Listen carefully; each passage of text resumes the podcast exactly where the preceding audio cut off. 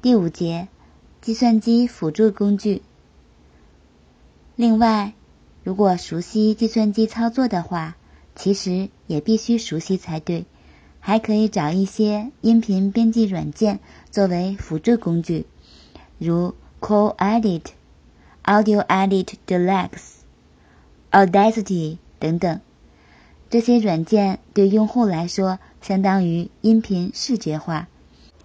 可以通过音频图谱清楚的看到语音之间的空隙、音量的大小、强弱等等，并且用它们很容易做到把某一段音频比较精确的定义起点和终点，反复播放无数遍。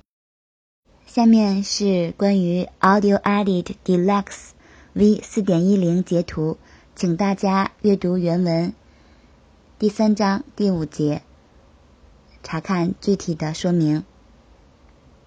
Audio Edit 使用简要说明，如图中所示：一、打开声音文件 （MP3、WAV 文件）；二、循环播放按钮；三、用鼠标左键点击定义起点，用鼠标右键点击定义终点。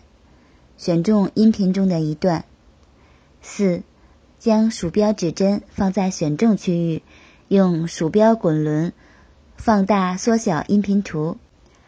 尽管成年之后再学英语，或成年之后才开始好好学英语的人，语音无论如何都做不到完美。但是，只要方法得当，尽心尽力，总是可以有很大的改善余地。我个人就是明证。小时候，我的英语发音据说不错，可那是我的初中老师说的，现在想来并不靠谱。再后来，与国内大多数在校学生一样，若干年没有开口说过哪怕一个英文单词。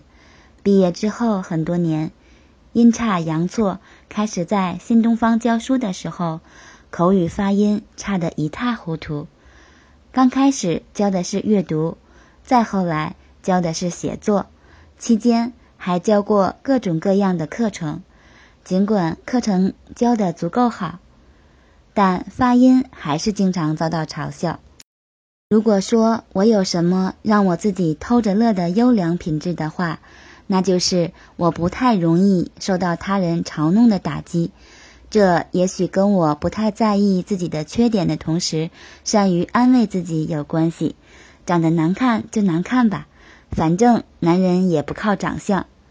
事实上是我这样的想靠也没得靠。个子不高就不高吧，反正长得太高，穿衣服还费布料。事实上我也知道，高个子的人相对来看更容易获得信任。这不是我说的。是心理学家调研出来的结果。发音差就差吧，反正我也不是最差的。那时候我还在新东方，最差的是谁不能说，否则可能会被他解雇。哈哈哈！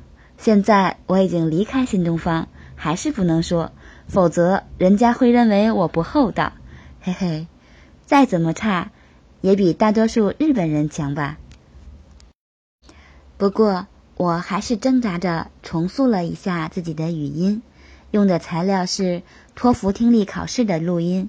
集中训练的时间其实真的不是很长，大约三个月左右就大大改善了一次。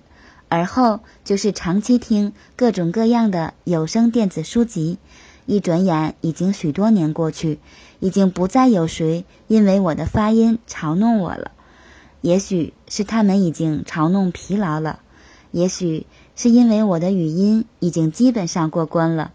我想后者的可能性应该更大一些，因为说话这东西，说着说着就好起来了。